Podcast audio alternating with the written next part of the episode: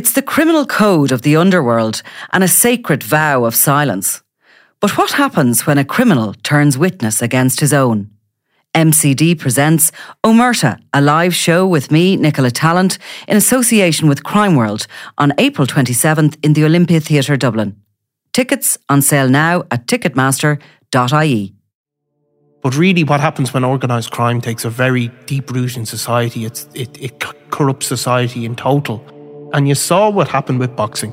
It can take root if they have enough money to throw at the problem and there's enough people willing to turn a blind eye.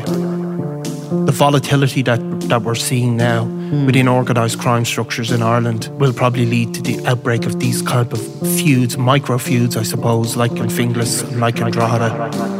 I'm Nicola Tallant, and you're listening to Crime World, a podcast about criminals, drugs, and the sins of the underworld in Ireland and across the globe. The trial of Gerry the Monk Hutch will resume this week after a lengthy Christmas break. But it isn't expected to last much longer before judges at the Special Criminal Court retire to consider their verdict. Today, I'm talking with Niall Donald about the key pieces of evidence against the monk and the state of play for the prosecution and the defence. In an extraordinary 12 months for the embattled Kinahan organisation, we also discuss the difference a year can make and consider what 2023 will have in store for the key players in the mob. This is Crime World, a podcast from SundayWorld.com.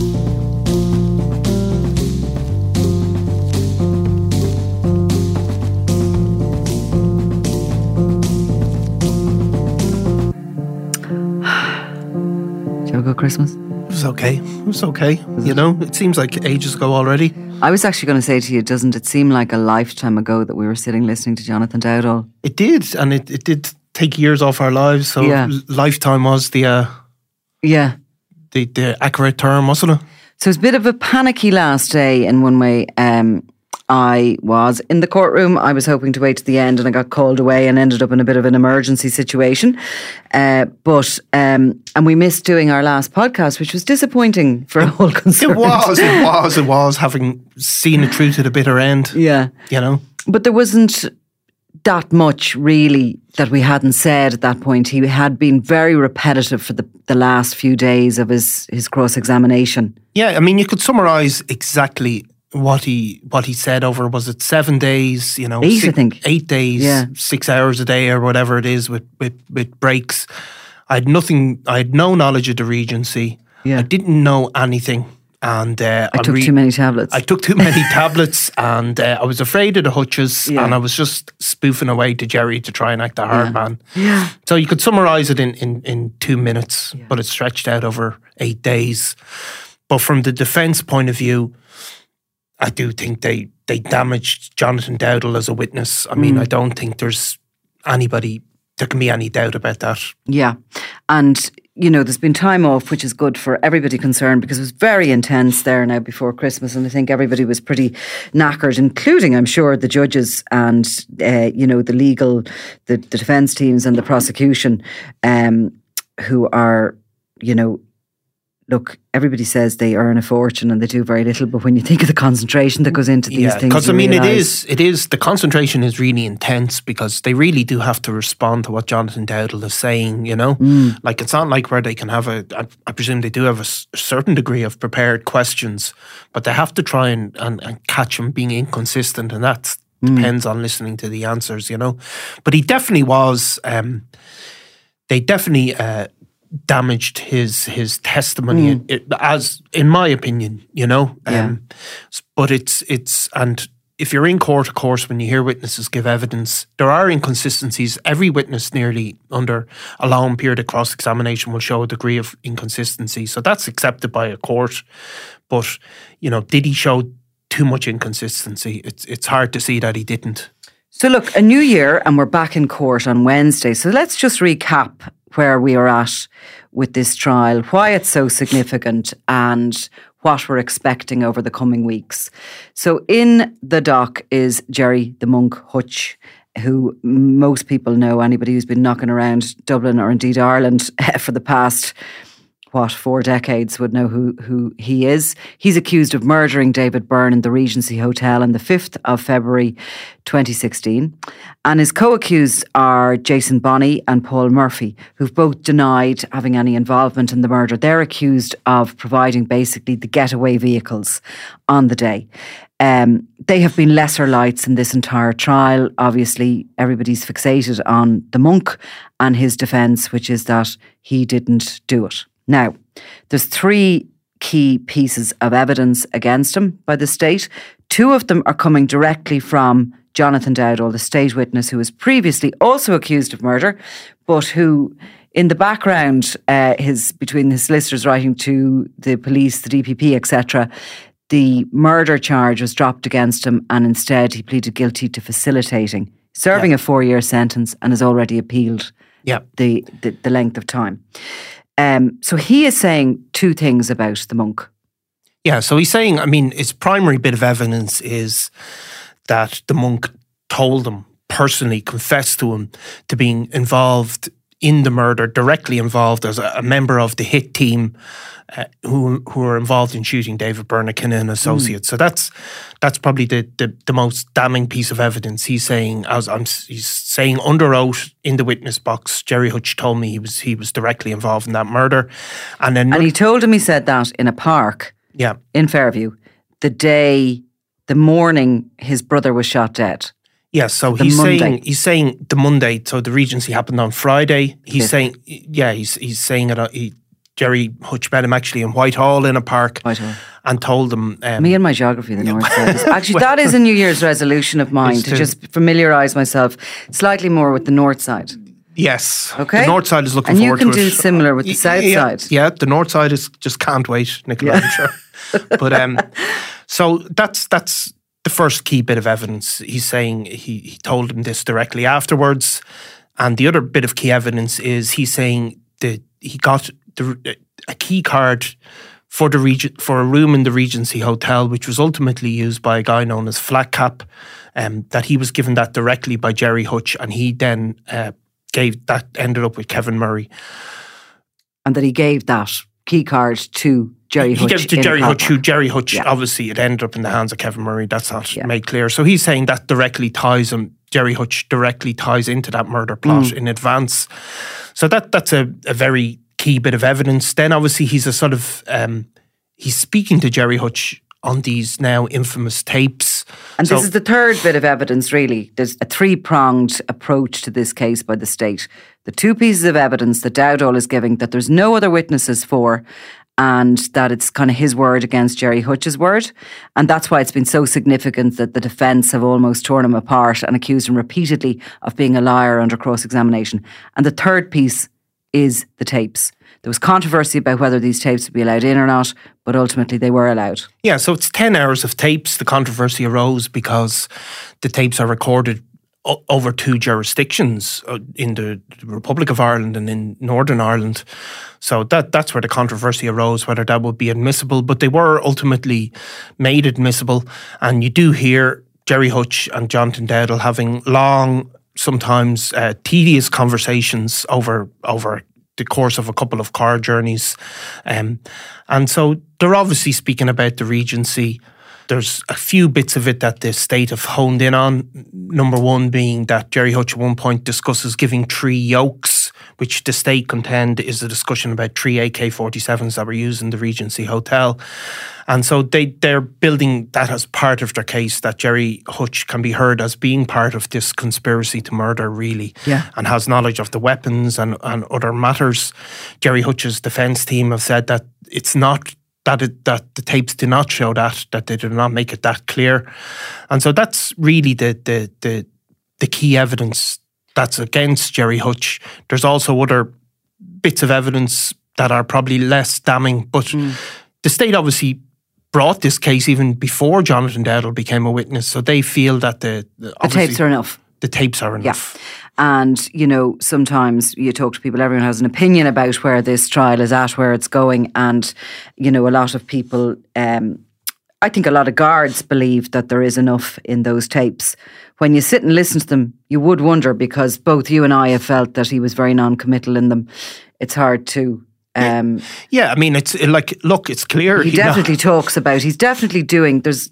I mean, he's definitely you know, with the other evidence, doing something as regards getting rid of those weapons. And I think you could come away from listening to those tapes definitive that he was there in the aftermath in this kind of plan to bring in the dissidents to mediate between the Kinahan and the Hutch groupings. You can hear that he was concerned for his family and for people, innocent people who were going to get shot. He realised to an extent what was coming at the Hutch family and organisation. But to another extent, there's a naivety there, I think, when we look at it in hindsight, that these dissidents, these hobos from up around the border can come in and sit and talk to the Kinahan organisation. Yeah. And we're going to talk in a while about them and, and the takedown of them. But so, um, I mean, look, you can you listen to those tapes and there there there isn't everything can be interpreted. Like it's not it's these aren't uh, sworn witness statements, these tapes. These are obviously two guys in a car chatting. And, you know, in a funny way, Jonathan Dowdall will keep saying, oh, well, I was just saying that. It doesn't mm. amount to anything. I mean, obviously, the state's cases, when Gerry does say things, it does amount to something. It's mm. not just talking. However, so he's not waffling, but he's not just waffling. Jonathan is waffling. Yeah. So that I mean that yeah. that is there like is you a, yeah, like you're waffling. Obviously, no, yeah, you are. No. But uh, so but that is sense. well so that's but that is the contradiction there isn't there so but there's obviously as well you can hear it as you listen to the tapes jerry knows stuff that's going on mm. I mean you, you, might expect him to yeah. But he does know stuff that's going on. Yeah. And that'll be part of the sort of common sense approach of what the state is saying is that you can you know this this guy's going to meeting dissidents, he's discussing weapons. It's not he doesn't have a clue he's you know he knows nothing. So that, that that's that's a that'll be decided, but it's mm. it's going to be how things fit together, and that is what you'll hear. Like as we're going to say, there's a couple of weeks left to go, and it'll be how the the, the prosecution decide to to put all these disparate bits together to build a, an overall case. Yes, because that is you know where it's going. So on yeah. Wednesday we go back into court. We are expecting possibly little bits of uh, evidence about maybe the monk's um, extradition. Yeah, and maybe whatever he said under questioning, because everything would have been had would have had to be put to him, um, and that might come out. There might be other little bits, but ultimately, I think the next big thing that's going to happen in this trial is the conclusions, is those final um, speeches by the prosecution under Sean Gillane and the defence under Brendan Grehan. And they will be sort of concluding what their cases are or not. And um, that can go on sometimes over a day and a half. That is a very lengthy process. But it's one of the most vital. I mean, if you want to go to a trial and you can't go to all of it, you go to the opening and the closing. Yeah. Um, and obviously, you know, the key witnesses, it's great to be there for the key witnesses usually. Um, but so, you know, that the, the, the closing could take, I would think, a week, given the. Yeah, because there's three people on trial. I mean, the yeah. other two guys are there as well. Yeah. They sometimes get uh, become an afterthought in a way.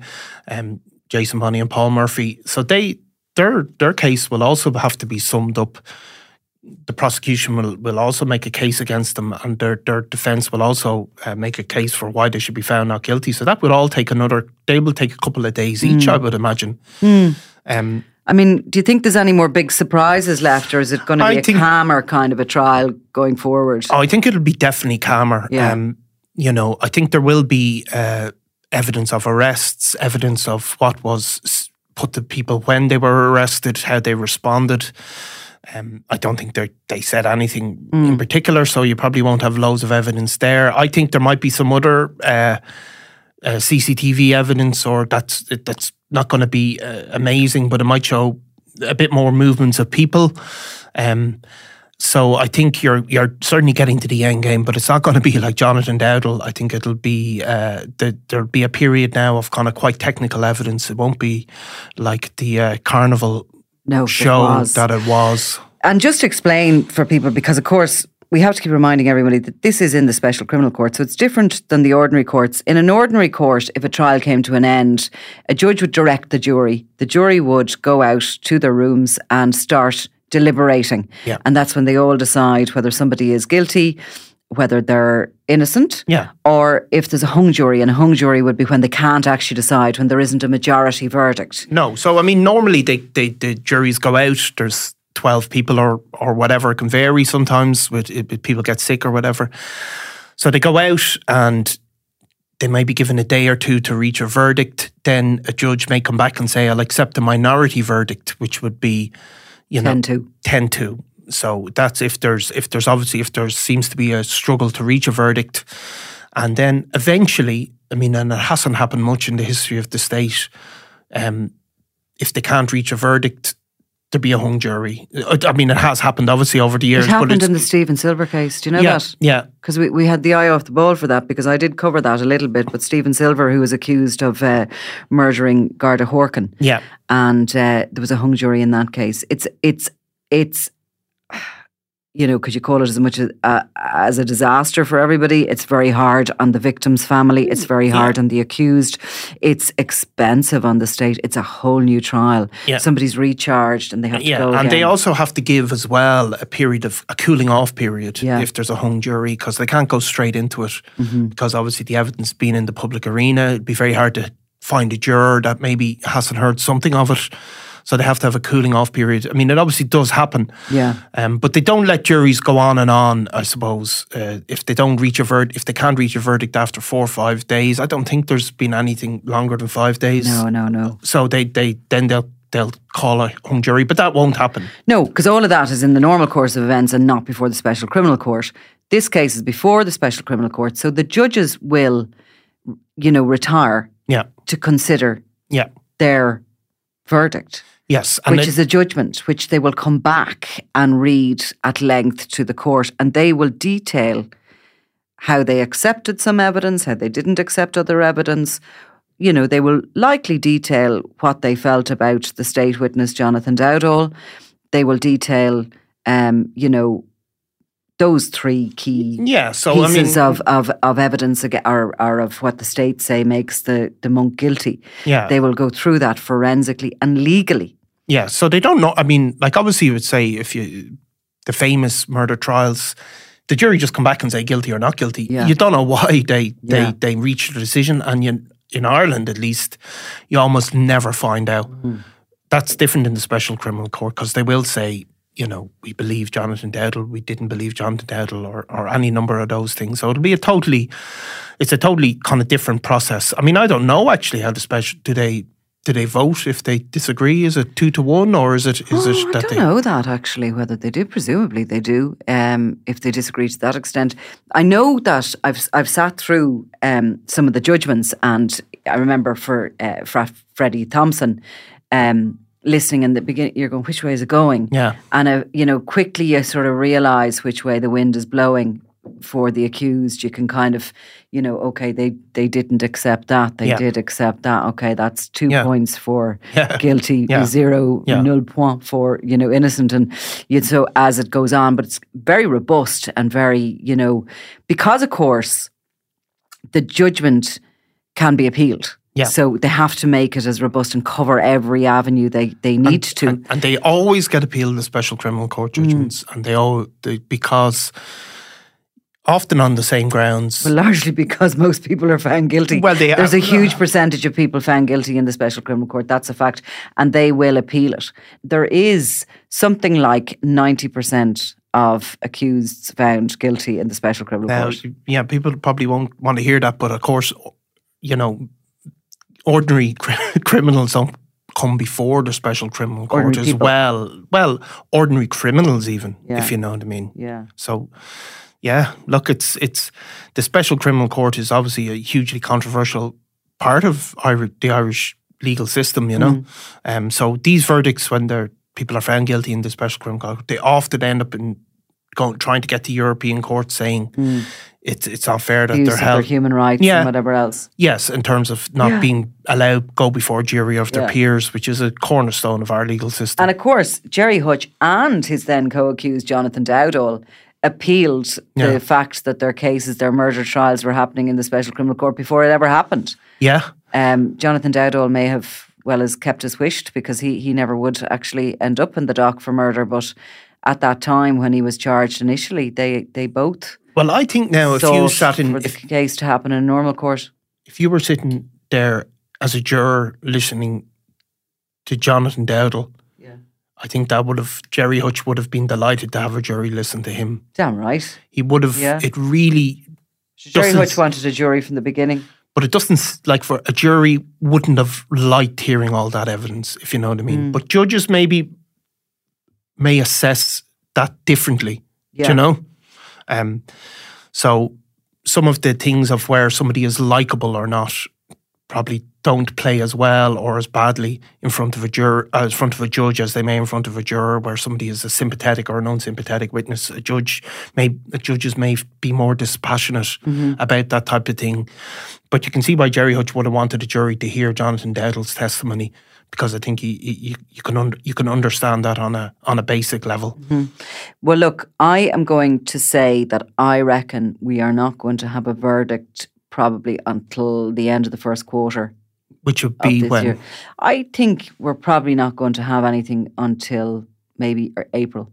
so early the, I mean the courts break March. again in April, do They they? do, yeah. Maybe before that break, I think maybe Yeah. we'll have something because the the judges won't want to leave. Like, I mean, Gerry Hutch has already been in custody for a long time. They're not going to want to leave that decision. Their priority will be finishing this case, coming up with a, the verdict, and giving their judgment. And um, I think they're going to be hard at work from, you know, if my estimates are right, another two weeks of the case starting next week. And I think they'll be working through February and probably into March, Yeah. maybe early April, just, Yeah. you know. Which is that? yeah, it, I I think that's right. I think the those natural breaks do Mm. sometimes give people a kind of deadline. Exactly, yeah. You know, Yeah. just like we saw with Jonathan Dowdall ending just before Christmas. You know, So, anyway, that's where we're at with that. So, we're going to be back in court next week. But we thought we'd have a little recap because we never did our little Christmas No, no, thing. no, we were no, gonna no. we had planned doing a- a year in review and Yeah. I was going to drink during yeah, it. I was going to wear a gonna- Santa hat, was I? Yeah, you were going to wear a Santa hat. Mm. I was going to drink wine or something like that. And we were going to talk about what happened over the year, but we never got to do that. So we're going to just do a little recap on the other major story, of course. And really, this Regency trial is. You know, it's it's it's at the centre, it's at the heartbeat of what has happened to the Kinahan cartel since 2016 and all the rest of it. But just taking the last 12 months, um, as regards the Kinahan organisation, what has happened to them. It's been a sensational. We were joking in the office before Christmas that I was going to do a Queen's speech on the Annus Horribilis, which it had been uh, for Daniel Kinahan and co. But in all seriousness, this time last year, he was posing on the rooftop of a five star hotel in Dubai with his arm around Tyson Fury. Yeah, Um, you know, it just shows what can happen in a year. yeah. I mean, I think at that point, like he actually this time last year, he launched a publicity drive to Mm. put all that crime stuff behind him. I mean, that that is the reality, isn't Yes, it? Yeah, I mean that's how untouchable he was. He was a long time from the Regency. He was a long way from Ireland, from where the pesky Garda Síochána here have been working away, trying to to link him to something. And he was obviously feeling he had got away with it all. Yeah, I mean, I think we were hearing back that from from sources that he really felt that was he was just had to take the final step to hmm. become to become a legitimate appearing to be a legitimate boxing promoter. I mean, the the success of Tyson Fury had really propelled him into another level there. I mean, Tyson Fury some incredible successes as a boxer, huge money involved in his fights, and he was edging towards respectability. And as he has done over time, as he, he did this time last year, he was getting some of his closest associates in the boxing world to put him out on social media, to pose with him in pictures, to trot out the line. Daniel's never been convicted of anything. He's a brilliant manager, the best His guy. only his only interest is for the boxers and their well being. Yes. So he had, he was, he first appeared, with- well, he, Tyson Fury, he was also appearing with Sunny Edwards, another champion boxer. Um, he was, there was just a rake of social media Mm. posts all of a sudden with Daniel. And he was, And he had that situation with the um, wasn't the Pakistani minister for sport. He was photographed. Him and, and Sandra Vaughan were photographed. Yes, there was a whole uh, there was a whole series of, of meetings. He was also involved in a. He was he met with Sa- Sandra Vaughan, who had been who had worked with him as a, in the boxing world um, with MTK, mm. and they appeared meeting the uh, a, a, Pakistani minister, um, all about taking it forward. And, and I mean, you know, it looked really bad for the good guys then, didn't it? It was like it was just it felt as if the good guys were losing, that this guy was going to win this long battle and that there was nothing anybody could do. There was nothing law enforcement could do. He was there, he was beyond the reach of everybody. I mean, he wasn't only just, you know, doing these kind of like photographs and getting other people to say things about him, he was actually planning what we reckoned was a three hour interview with the podcaster, the UK podcaster James English.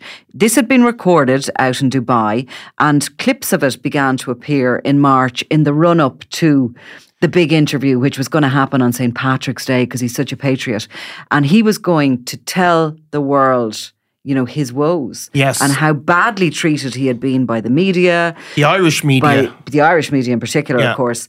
And that, you know, he was an innocent and what was one of the clips I think we um, saw and, and, we have showed him talking about what happened to him in the Regency and how he saw the gun and he ran yeah. and he was, you know, he was sitting in a in a in a in an office which we would later be looking at for a different reason. Yeah. But that was all in March. Yeah, like I mean, I remember watching it and thinking this guy is. I mean, he's he's he's gone past the control of you know the Gardaí are after him, but sure he never has to stand set foot in Ireland again, and he looked like he had become untouchable. Mm. However, there was also other people saying. Uh-uh. You hear this other word saying, "No, he's he's deluded there." Yeah, and you know, and if you've any good sources at all, they have been saying from the beginning, you know, they're gone, they're gone. Yeah. This is a great big plan. And I mean, we weren't really privy to how big the plan was. No. Of course, the only negative that happened for him at the beginning of last year, 12 months ago, in around was Raffaele Imperiale, the uh, head of the Camorra, who was sent back to Italy. And he was one of those named as being part of the super cartel along with Daniel Kinahan. So he was arrested in Dubai and sent back. But still, but the I mean, Kinahans re- were left standing untouched yeah, and it looked like it took a while to get Raffaele Imperiale actually out of the country and back to Italy. So it didn't, even that looked a bit shaky at yeah. times because it didn't happen as smoothly as predicted.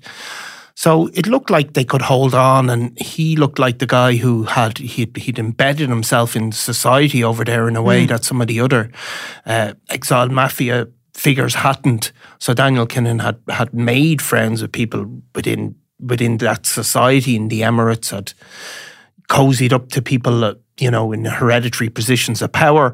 And it looked like he would be the one untouchable because he was running a, uh, you know, he was involved in legitimate businesses as well. Um, and so, as you, as you said, there were sources saying, no, no, he's, it, that's not the way it is. But mm. to, to me, certainly, it looked like he's he, you know he is he isn't going to be caught. Yeah, and it feels like a very long time. You're saying it's the end, it's the end, it's the end. But sure enough, by April, and of course, just as I went on my hollybops, yes, um, there was an announcement in Dublin, which was an absolutely extraordinary event, which will be spoken about for years to come, and which was a first really for a European drug gang, not only to come out of Ireland, but to gang to come out of Europe because the US, of course, got together here in Dublin and um, along with the NCA, the National Crime Agency in the UK, representatives from the Garda Síochána, uh, the DEA, the US Treasury, they got together and announced that the Kinahans were being sanctioned. Yeah, which was an in, like an incredible thing to see, really. Um, you see last night all the um, the, the the problems in Sinaloa in Mexico where yeah. they're you know El Chapo's son is arrested and they're they're they're they're literally the society's breaking down, but they have the same five million pound on the head of El Chapo's son. Yeah, they have that exact same figure and exact same wanted notice yeah. on the tree. Daniel Kinahan Christy Kinahan Senior and Christy Kinahan Junior.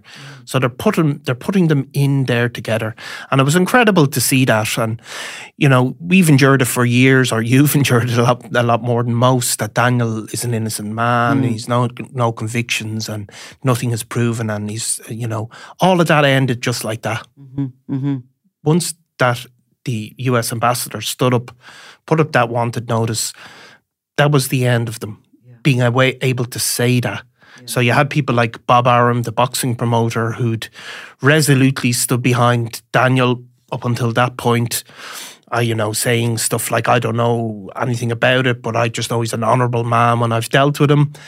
As soon as the US uh, government did that, the next day, Bob Arum was saying, "I'll never deal with him again."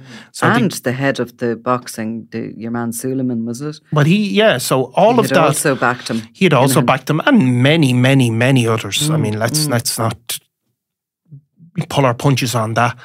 So, but that all ended in the space of 10 minutes, really. Which they quickly it? ran for the hills, all of them, didn't they? they? Ran Including from the hills. Tyson Fury, who was questioned in an interview and said that he had nothing to do with them and he was nothing to do yeah, with him and all the know rest anything of it. about it. So. About him. I mean, I think we could safely say that the rest of that year, like from April going forward to now and ongoing, is been the most enormous learning curve for us, even. You know, we felt we knew a lot about the Kinahan organisation. We had been years delving into the way they operated and, you know, their their international um their international partners. But what has come out since the sanctions has really even opened our eyes oh, to, absolutely. What, to what was going on, to how big they'd become. I mean, a cartel isn't the word for them. They're worth billion and billions and billions. They're a massive corporate entity. Um, we know now, and obviously it started coming apart in the September of last year.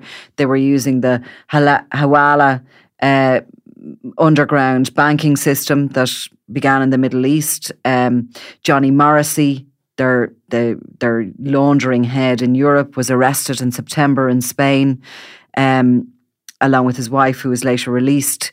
By the November, only a couple of months ago, Edin Gacanin, the last really bar Daniel Kinahan of the members of the European super cartel, was uh, arrested under Operation Desert Light and has been returned to the Balkans. Um, by December, yeah. Raffaele Imperiale had gone state witness. become a state in, witness. Italy. I mean, it has just been. I mean, if you see some of the stuff coming out about Raffaele Imperiale, you see the type of. I mean, I think it had he he spent three hundred grand on on just pocket money in the space of two and three months. So that that's the type of wealth yeah. they were having. And even in, in the latest stuff coming out of from Italy about him is about the Hawala system, which is a, a way in in which uh, it's a traditional form of of kind of uh, to replace kind of banking really. So it just shows you that that they had they had a set up a perfect system really. Mm-hmm, mm-hmm. Um, but once a few of the dominoes started to fall, it's it's just spread like a chain reaction. And you know, we talk about that starting point of the Kinahan Hutch feud and when you can have so many different. I mean, is there an ultimate one? And it's the same really with the takedown of the Kinahan organised crime group. You can keep the starting point moving and. Um, is it the, the 2017 wedding when the super cartel come together? Is it the problems within the Kinahan organisation from about 2015? Is it prior to that when obviously the plan for this super cartel comes together and maybe the Hutch organisation are no longer part of that grander plan Daniel Kinahan has? Or is it the moment that the DEA realised that this money laundering system being used by this European super cartel, by the Kinahans, is funding Hezbollah.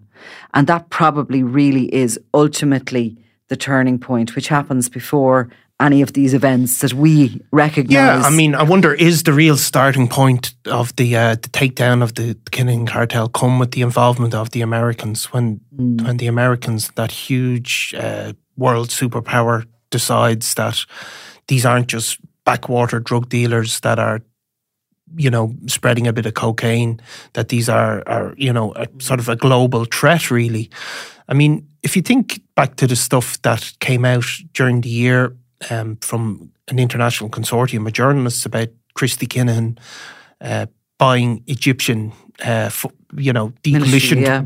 Egyptian jets. Like if if we had known that, which we didn't know, but if we had known that yeah. and put that in the Sunday World in say 2019, people would have said, "What is that? A comic?" Yeah, what is that? A comic? Yeah, look at what the stuff, you know, which is what Daniel Kinahan was actually saying in that interview that never happened. Like, oh, you know, I'm involved in Africa. It's ludicrous. Yeah. But you know, if we had said that, it would have sounded so bizarre mm-hmm. and and uh, totally off the wall, off the wall, yeah. and exaggerated and crazy. But you know, then it comes out, and actually they have they had videos or sorry still photographs of mm. meeting these guys, yeah. attending the event. So just the absolute scale of it, like it is. but it, that's what I mean about it. Like the last year has been a kind of a learning experience for all of us about the scale of it. Yeah. And I think the thing about the Kinahans is, and the takedown of the Kinahans, and we talk about it as well from what we have gained here in Ireland from the Garda Síochána's role in it, because of course it's a big international takedown. Um, but we've learned really, and for those who continue to find this interesting and continue to read and listen about it, we've learned really that organised crime is an economy yeah. and that it's probably closer to all of us than we think. Yeah. And it's probably more part of our world than we previously think. We know that um, it's a business. We know that it's funding terrorism. It's not just, you know, funding a certain amount of drug dealers. It's funding terrorism across the world. Um, and we know, I think, from our from the work here, from the Garda Síochána, from what they've done, and from the greater takedown that the biggest threat to the ordinary person and to society from organised crime is the corruptibility of it. And we look at what happened in sport and what we now know because of the investigation into sport. And I'm not just talking boxing, because I mean, the boxing is a no brainer how Daniel Kinahan, you know, tried to literally take over that sport yeah, and become and the biggest and successfully did yeah. and wasn't challenged from within it but we also know that um, the Kinahan organisation organised crime have been targeting soccer uh, in this country we, we know of um, a number of senior members of the Kinahan organisation who have taken a huge interest in their local soccer clubs and have tried to take roles in them that would give them a respectability within the community and really that kind of respectability in the community then brings them alongside politicians and probably police chiefs, etc., etc. Yeah. And that happens across the world. We know that the Kinahans uh, attempted to and did sponsor a rugby team in Spain. We know that Johnny Morrissey and his wife tried to sponsor a soccer team in Scotland. Yeah. So they're not just targeting boxing, which is that working class sport.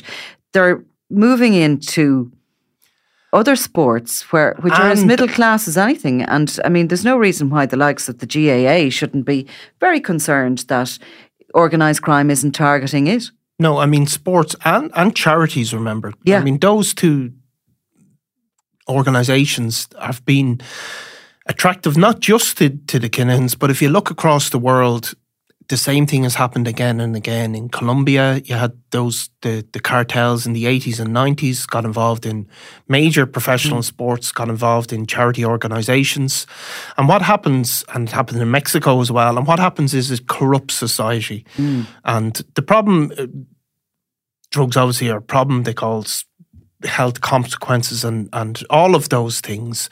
But really, what happens when organised crime takes a very deep root in society, it's, it, it corrupts society in total. Um, and we've seen in, in, in the Netherlands, which is, um, you know, a very, very advanced economy by any standard, very something equivalent to Ireland, slightly bigger country, but not massively different. What you've seen is that organised crime was allowed get too strong. And what you have is the Prime Minister of the Netherlands and, and other senior ministers having to be given protections because of the danger from organised crime gangs where they're shooting witnesses, solicitors, and journalists, everybody. And so the, the, the, the danger of organised crime is not that somebody's going to be selling cocaine because I think we can all accept somebody is always going to be selling cocaine when someone wants to buy it. when someone wants to buy it. I mean, that's there is people always say, "Ah, sure, what does it matter if the Kinahans are gone? Somebody else will come in their place." And to an extent, that is true. But what what can happen if you don't take down extremely big organized crime groups is they corrupt the very nature of society.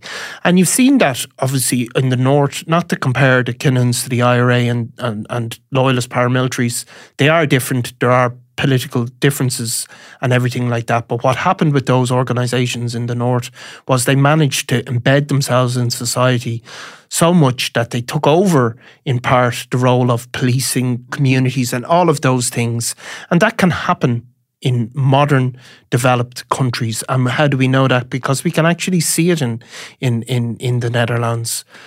And not only that, but some of those encrypted phone takedowns, the hacks of last year and recent years, excuse me, have also shown and one of the priorities that the European police forces took out of all the information, not just taking down the crime gangs and identifying what they were doing and where they were holding their drugs and where they had their torture chambers and all the rest of it, but also identifying the levels of civil servants Yep. that were on the payroll, people working in, in customs in the in the Yep. courts, who were actually being paid and who were facilitating allowing the, the drugs in. So that's another kind of an eye opener for us. Yeah, because I mean, if you let these things go, they will get worse and worse as long as there's enough money to pay them. So you had in, in places like Colombia and in places like Mexico now, and not just in, in countries maybe like that, but in the US at certain points in their history, in the 1930s, maybe in the 1970s with the mafia, where whole parts of society were really run by organized crime. I mean, they talk about the whole property market in New York. Nothing happened without the say so of the mafia. And it took maybe 10 to 20 years for that to be undone. And what happened was that the mafia weren't stopped. So it's true, somebody's always going to sell drugs, but you can't allow organised crime groups to become a, a genuine player in society. And therefore, it is really important what the, the Gardaí and other police forces have done, not because it's going to stop every drug being sold in the in the in the country. That will continue to go on. That's a fact. But that it that there isn't that corrupting element can't be allowed to take root. And you saw what happened with boxing. That hmm. It can take root if they have enough money to throw at the problem and there's enough people willing to turn a blind eye. Well, they say money buys everything. Predictions for 2023. Big ones. I mean, I'm not talking about who's going to win the soccer or whatever. I'm asking you about what's going to happen. What are the big stories that we're going to be looking at this year, do you think? Well, I think the there is no doubt that the Kinahan organisation is has uh, effectively lost control of the drugs trade in Ireland. So, as we said, there will be some other people stepping in. Um, It'll be chaotic for a few years. There's no doubt about yeah. it. I mean, it's, it's that that massive void isn't going to be filled quickly. There's obviously, you know, you have the family there who are the top targets now of the Drugs and Organised Crime Bureau. Obviously, West Dublin former heroin dealers who are now dealing everything, yeah, and you have the Mister Big operation and others. But there's a lot of smaller groups that are going to be vying now for. yes, and I think you'll see. Uh, Regional drug crime will continue to grow massively. I think, in, Yeah. in, in, you're going to see that while the Dublin gangs tended to control everything, I think you're going to see regional players really pop up. Um, you will see, I think, new new gangs emerge. There, there's, but I think you're going to see there's a there's the volatility that that we're seeing now within organised crime structures in Ireland. Um, will probably lead to the outbreak of these kind of uh, feuds, micro feuds, I suppose, like like in Finglas and like in Drogheda. Um, there's They're a bit more opportunistic. They're not quite as organised. they are targeting certain individuals in them, but they'll take what they can get. no. They'll throw an old firebomb into a house if they can. Yeah, but I mean, there's a level of violence when it gets embedded in. in so if you saw over the um, over the Christmas, there was a, a man brutally murdered in in Drogheda with a, a hammer. I mean, very very violent crime committed by one of the people associated with one of the feud gangs in Drogheda. Um, so that level of violence, although it's nothing to do with that feud, that that man's death, some of the same people are involved, And that's because that level of violence that was caused by that feud has become baked into it there now. Yeah. So I think you're going to see a lot of, uh, you know, there's been very low murder rates actually in Ireland over the last couple of years. I think you're going to see a lot more volatility. Um, but the, the Kinahans have, you know, there's there's some of the people they're involved with are still going to remain major players. But the, the And obviously, 2023, I mean, it's undoubtedly going to be the deal breaker.